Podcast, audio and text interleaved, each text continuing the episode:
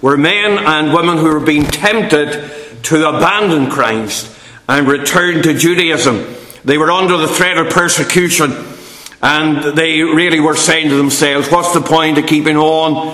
What's the point of uh, seeking to adhere to the new Christian religion? Our old religion is one that we're used to, it is one that we have followed for years, and there were many that were tempted to go back to the old religion of Judaism. And the book of Hebrews is an antidote to that kind of going back. We are told how that uh, the Lord Jesus is superior to the angel in chapters 1 and 2. He's superior to Moses in chapters 3 and into chapter 4. He's superior to Aaron in chapter 4, verses 14 uh, to uh, the uh, following chapter into chapter 7, and he's a superior priesthood in chapter 8 uh, to chapter 10. And here he has a superior covenant, and he is the mediator of a superior covenant. And throughout the book of Hebrews, we have an emphasis upon that which is better. Thank God for the better covenant, for the better blessings that He has given us. Look at uh, verse 6 of chapter 8, he says, But now hath he obtained a more excellent ministry, by how much also he is the mediator of a better covenant. In Hebrews chapter 7, verses 18 and 19, we are told that he, uh, when the former commandment is set aside, there is the bringing in of a better hope. In verse 22, the Lord Jesus is described as the surety of a better testament. And we think of how God has ordered his plans by covenant, by the covenant of grace. And we think of that great covenant that God, in his plans in eternity, has set into place. And we rejoice. But that doesn't mean that there are not a variety of covenants under the main covenant of grace. It is unfolded through a variety of covenants to Abram, to Moses, to David, and finally to the Lord Jesus Christ. Though there is one covenant of grace, there are many sub covenants.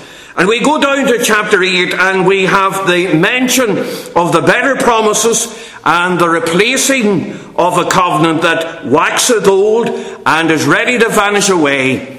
And here in Hebrews chapter 8, we're told something of the fact that there is a better covenant that is to come. The old covenant is thought of in terms of the Mosaic covenant, but here is a better covenant. And the original audience here, they would have known that there was a new covenant. They would have known from the Old Testament scriptures even back to the book of Deuteronomy, chapter 30, verses 1 to 6, Jeremiah 31, verses 31 to 34. God promises a better covenant, a new covenant. And here, the portion in Jeremiah is quoted for us so that we know that this is the new covenant that Jeremiah spoke upon. And what a blessing it is that we're under the new covenant today. And we thank God for the better covenant that God has given. But I want us to look at this better covenant for a few minutes tonight. And there are a number of things about the new covenant I, I didn't realize how uh, many the, uh, theologically thorny problems I was getting into when I took the subject on. But nevertheless, we're hoping that God will give grace and we're coming to God's Word and we want to see what God's Word has to say. Now look at the parties of the new covenant. Now, who are the parties? Well, the Lord Jesus is one of the parties. Certainly he is. Because in Jeremiah chapter 31 it says, For this is the covenant that I will make. But who is it addressed to? Now, here we have one of these thorny theological problems. If you think it is thorny, because if you look at what the Bible has to say and take it for what it means, uh, you don't have that problem. Look at what it says. Look at verse 10. And here the writer quotes from Jeremiah chapter 31. And he says, For this is the covenant that I make with the house of Israel after those days, saith the Lord. I will put my laws into their mind and write them in their hearts, and I will be to them a God, and they shall be to me a people, and they shall not teach every man his neighbour, and every man his brother, saying, Know the Lord, for all shall know me, from the least to the greatest. So there it is clear. What, what does it say? This is a covenant that I will make with the house of Israel. And the primary reference, of course, is to the house of Judah, to the house of Israel. It is to ethnic Israel. That's what it is. Jeremiah chapter 31, verse 31 says, Behold, the days come, saith the Lord, that I will make a new covenant with the house of Israel and with the house of Judah. So this is a reference to the Jews. There has to be a reference. If we take the Bible to mean what it says, and we always do, if um, unless there's a clear reason for us not to do it, then we do. But here is the passage that indicates that God has a purpose for his ancient people. And of course, that agrees with what the Word of God has to say. It says, well, we'll turn back to turn back to Isaiah chapter 61 and look at what it says in verses 8 and 9. Isaiah chapter 61 and look at verses 8 and uh, 9 says, for, the, for I, the Lord, love judgment, I hate robbery, for burnt offering, and I will direct their work in truth, and I will make an everlasting covenant with them, and their seed shall be known among the Gentiles, and their offspring among the people. All that see them shall acknowledge them, that they are the seed which the Lord hath blessed. So this verse describes a covenant, everlasting covenant. And it is designed, we can see it here, that it is designed for the seed of Israel.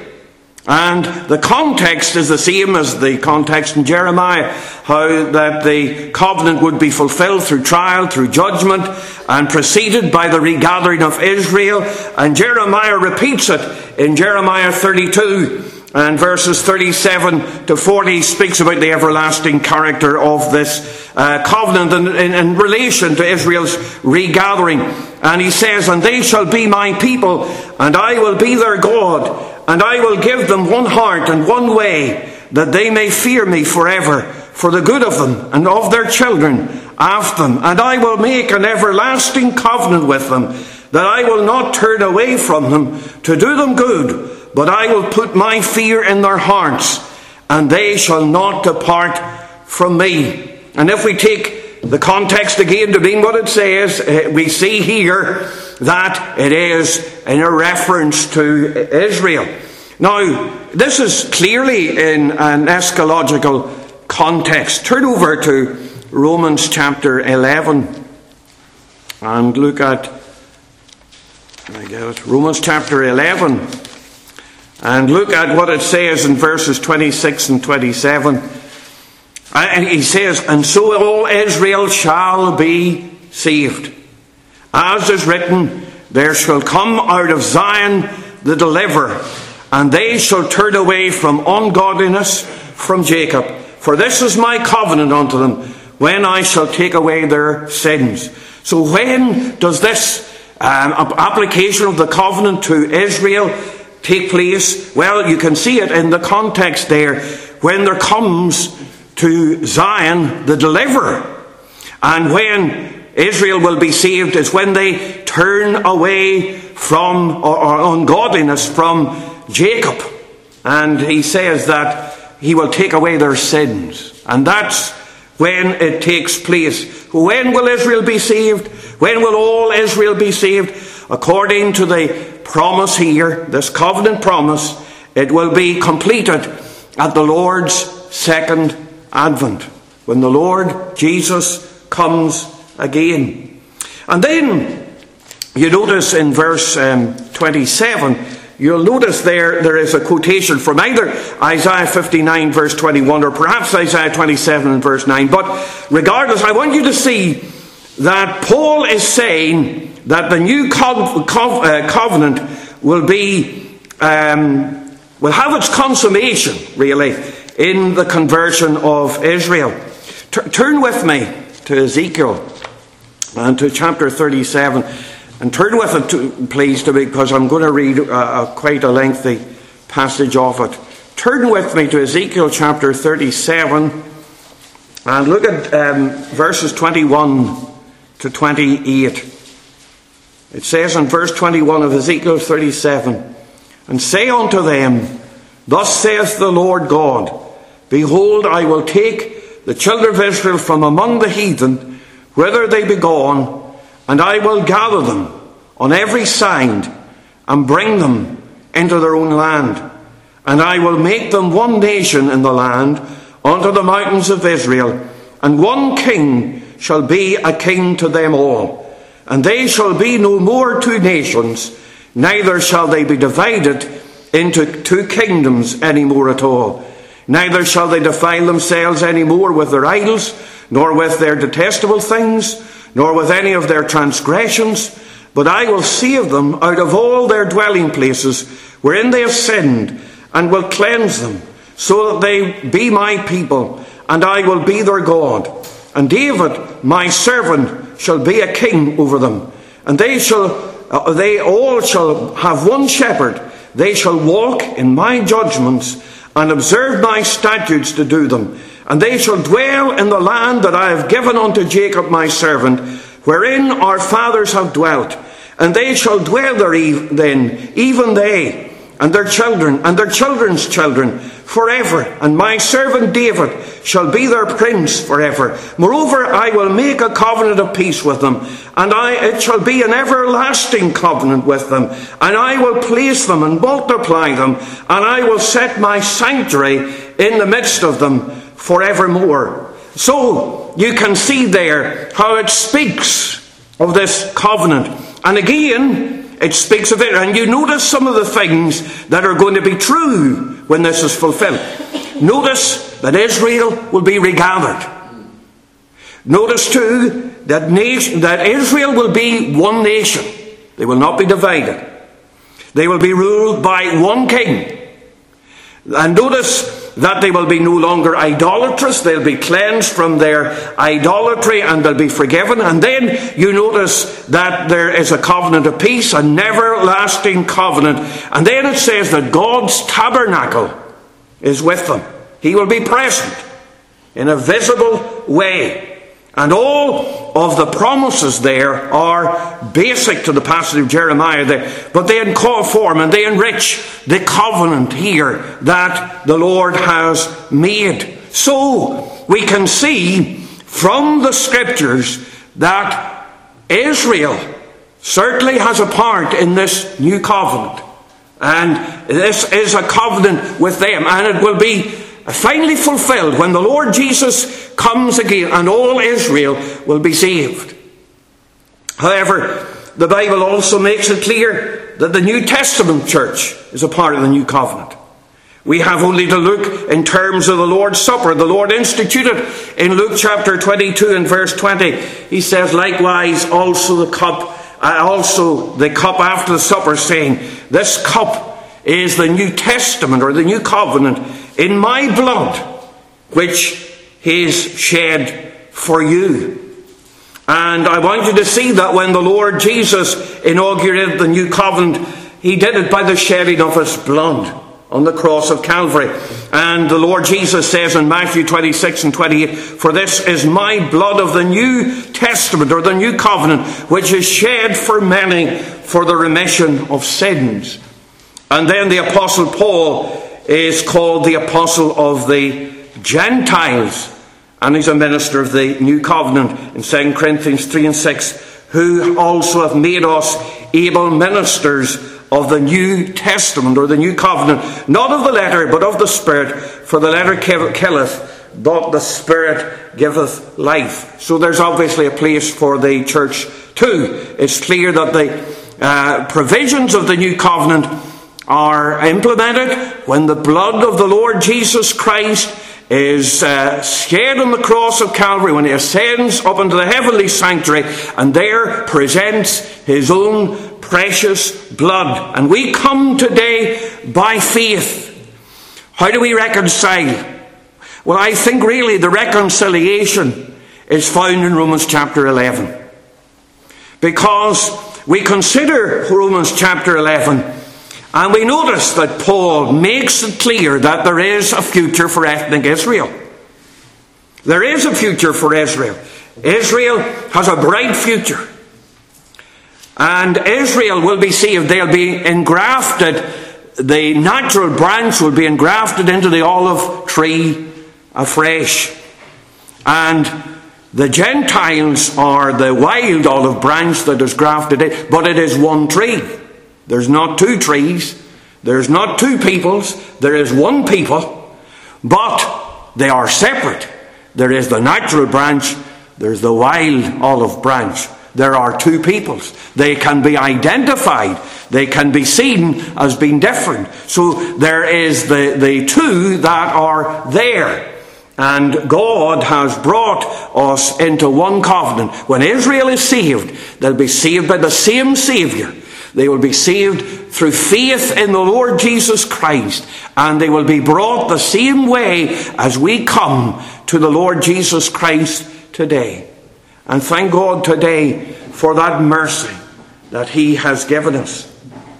But not only do I want you to see the parties of the new covenant, but I want you to see the provisions of the new covenant.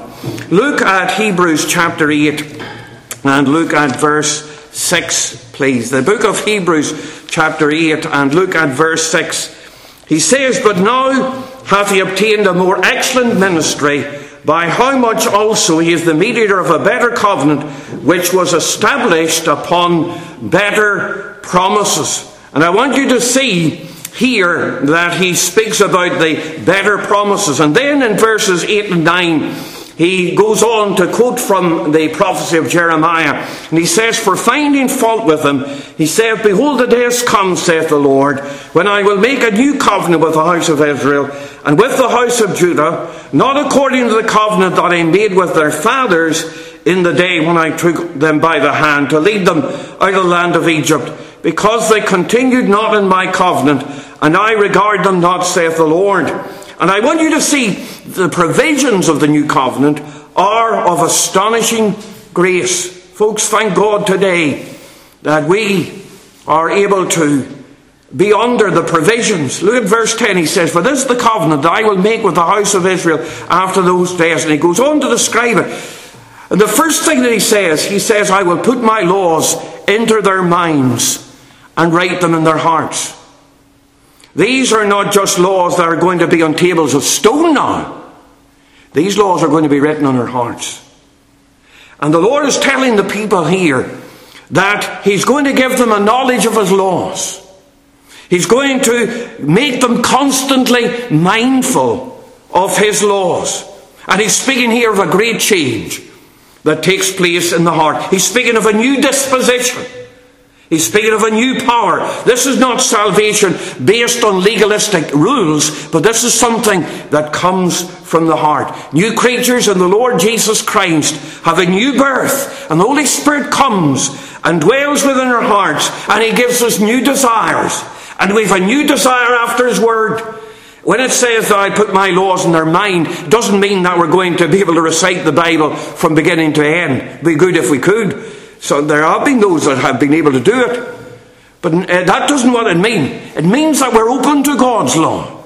We have a readiness to obey God's law. And God's law has, uh, God has given us that inclination after the things of God. And it's good when we have that inclination within us to obey Him. He has put those laws within our hearts.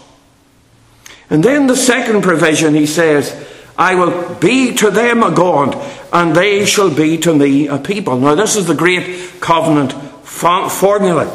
And we might just look at the words and say, well, that just speaks about God's relationship with the people. And it does. But it speaks about far more. It speaks about God's dealings with them. It speaks about how He reveals Himself in glory how he comes with wisdom and power, holiness, justice, goodness, and truth, and he makes known his infinite care to us. He's a God who cares for us. He looks down upon you and me, and he knows us by name, and he knows our needs. He'll be to us our God, and we will be his people. And we're made heirs of God and joint heirs with Jesus Christ. And then the third provision is mentioned in verse 11.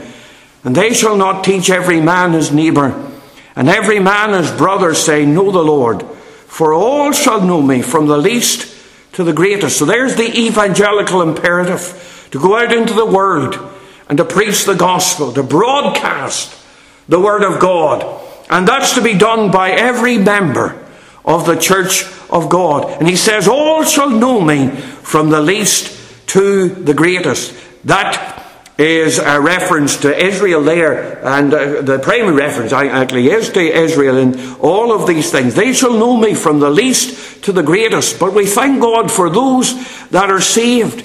In Romans chapter 11, verses 26 and 27, it says, and so all Israel shall be saved, as is written, There shall come out of Zion the deliverer, and shall turn away ungodliness from Jacob. For this is my covenant unto them, when I shall take away their sins. There will be that day when there won't be one Israelite without that knowledge.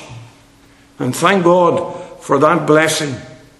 And then look at the next provision. He says in verse 12, and I will be merciful to their unrighteousness, and their sins and their iniquities will I remember no more. Here we're on the God, grounds of God's mercy. And he speaks here of mercy, deliverance from guilt.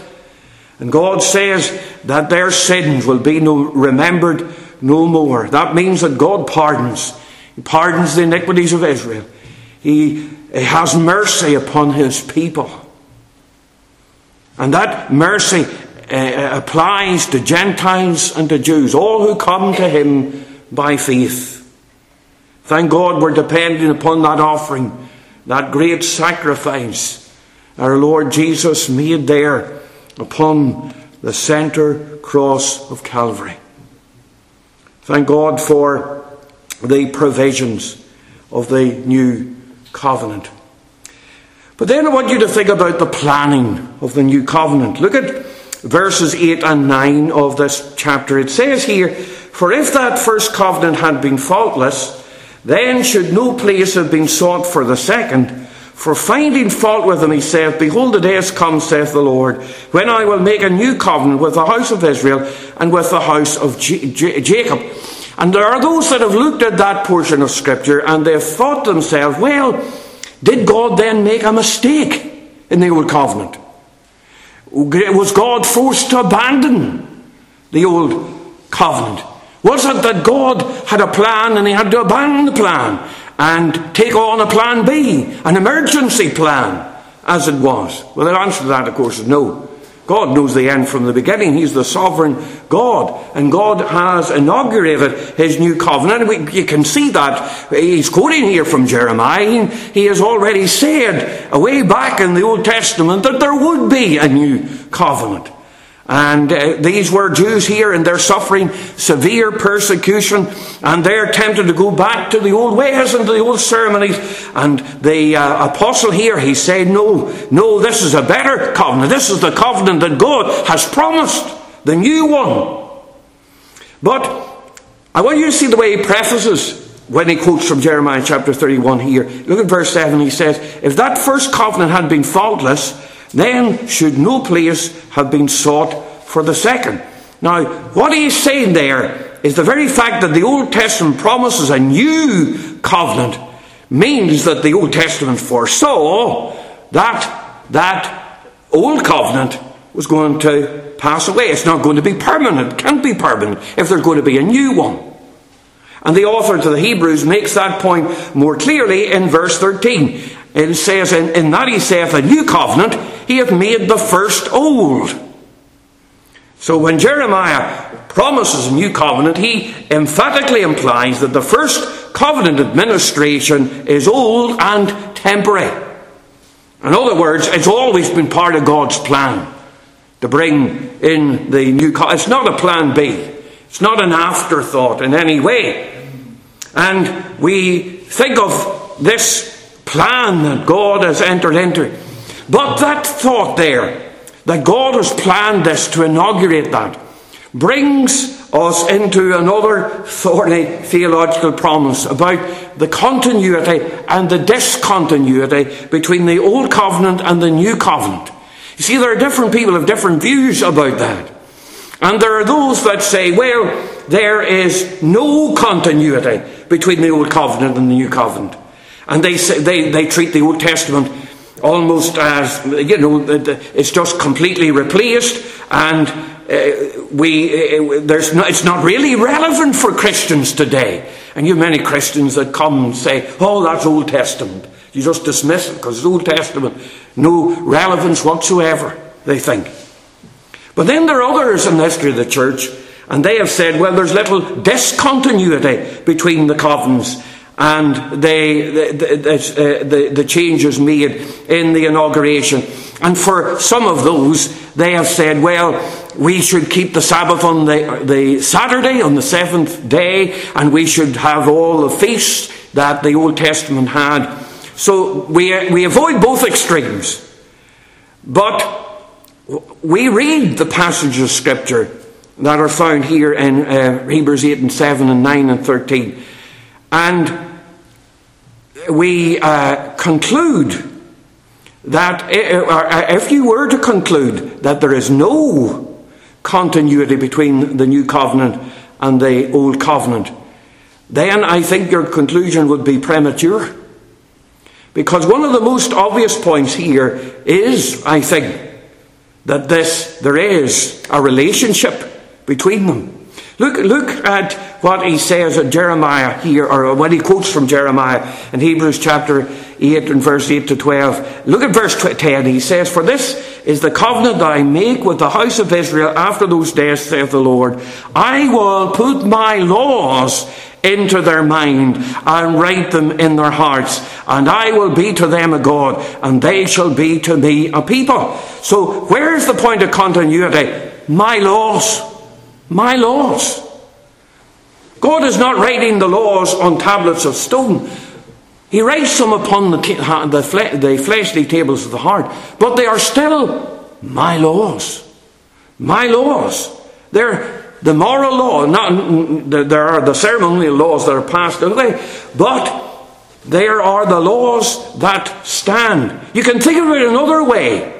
You think of what it says in Galatians chapter 3, verses 24 and 25. He says, Wherefore the law was our schoolmaster to bring us unto Christ, that we might be justified by faith. But after that faith has come, we are no longer under a schoolmaster. The Hebrew there is pedagogus. Uh, and it just means they're a slave who had the job of um, training the young, the young, the master's young son. Now, you think about that situation. Here's the slave or the teacher, the teacher who's training the young child.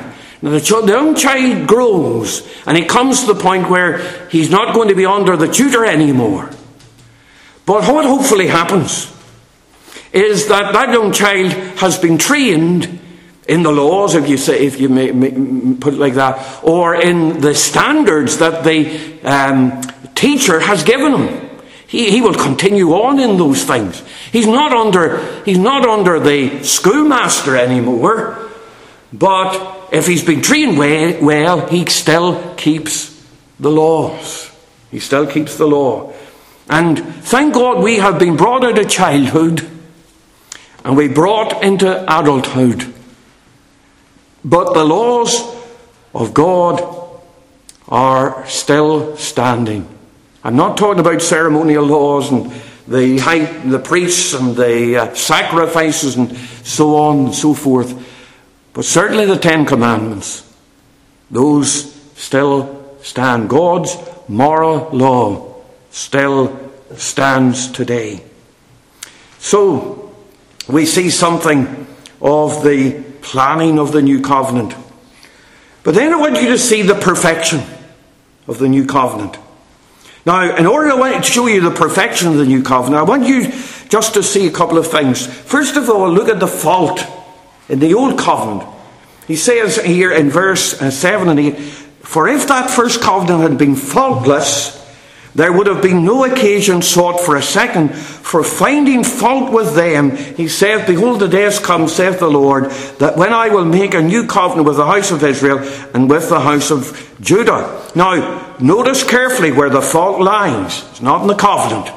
Verse 7 says that the first covenant was not faultless, but then in verse 8 he explains, For finding fault in them, not in it not in the covenant. Where is the fault? In them, in the people.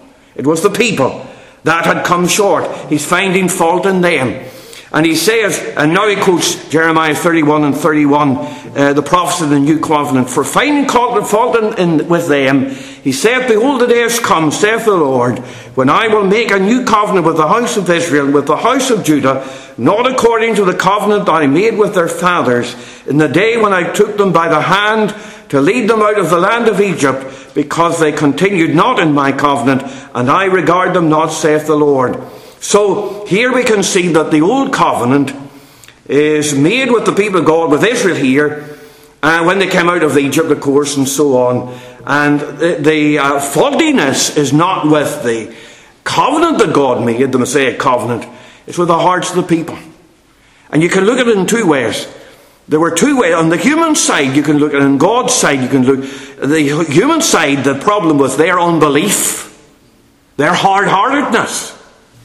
From God's side, you would say that the problem was that God withheld his covenant or sovereign enablement of his spirit and we listen to Deuteronomy 29 and 4, and Moses is speaking, and he looks back of 40 years of rebellion in the wilderness, and he says, Yet the Lord hath not given you a heart to perceive, and eyes to see, and ears to hear unto this day. The ultimate reason, of course, why the Old Covenant is inadequate is that God is teaching the children of Israel lessons.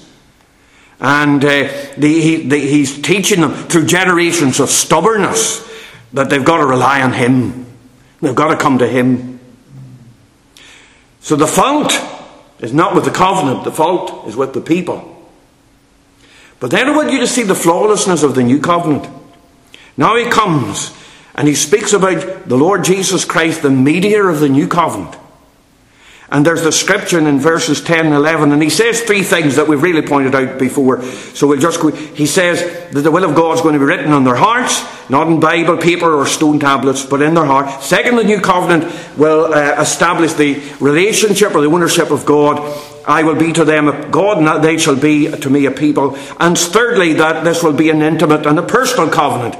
And then he says, and all shall know me from the least to the greatest. So here is a covenant that is not to do with ritualism or externalism. It is to do, he's replacing the shadows with the reality. And he comes now and he gives us this blessing of having the law of God written in our hearts. And that intimate communion that we have with our God. And that blessing of knowing Him. And dear, Folks, tonight, what a wonderful thing it is that God has done for us. We little realize the greatness of the blessings that we have. One of our brethren in, our, in the week of prayer down in Lewis this week, yesterday evening, was speaking about Jonah.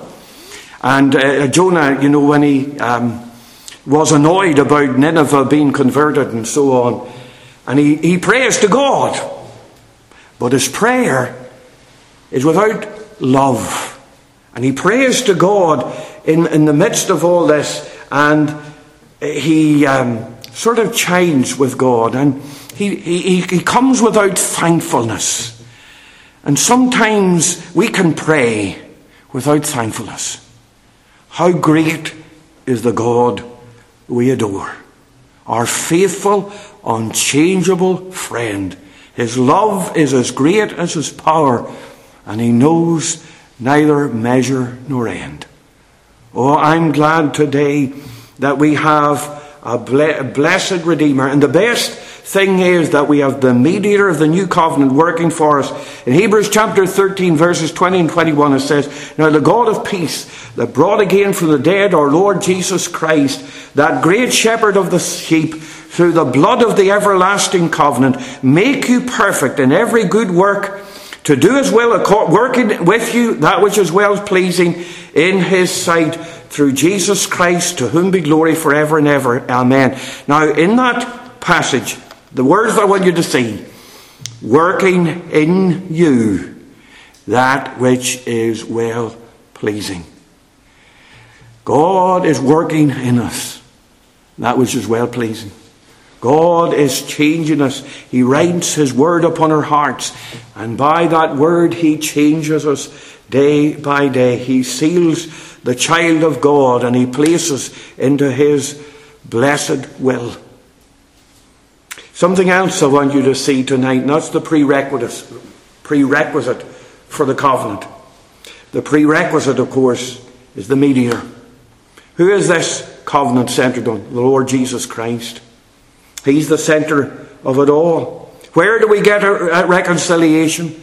In the Lord Jesus Christ. He is actually uh, called, he, he, he is um, himself, as it were, a covenant. Um, we think of how um, that covenant is read, wrought out personally in him. We have, we have reconciliation between human and God, and it's perfectly effected in the Lord Jesus Christ. Also, here he's called the messenger of the covenant because he came to establish it and proclaim it. He's called the surety of the covenant because he comes, he paid the price of our sins and he comes to fulfill his part. And because he fulfills his part, thank God for the surety. We rest in him. And then he is, of course, the mediator of the covenant. He has wrought that covenant by the shedding of his own precious blood. He is the one who is our great high priest. He is the one who came to bring the offering, but he also is the offering itself. There he died on the centre cross of Calvary and shed his precious blood. And at the last uh, Supper, the Lord in the Gospels uh, uh, explained his sacrificial death that it had significance in two levels. Yes, it is the atoning sacrifice that, is, uh, that he suffered uh, for the wrath of God, but it also is a covenant initiating sacrifice. His blood initiated the new covenant. And it speaks of that in Matthew and Luke very clearly. So, this death, this sacrifice, is the prerequisite.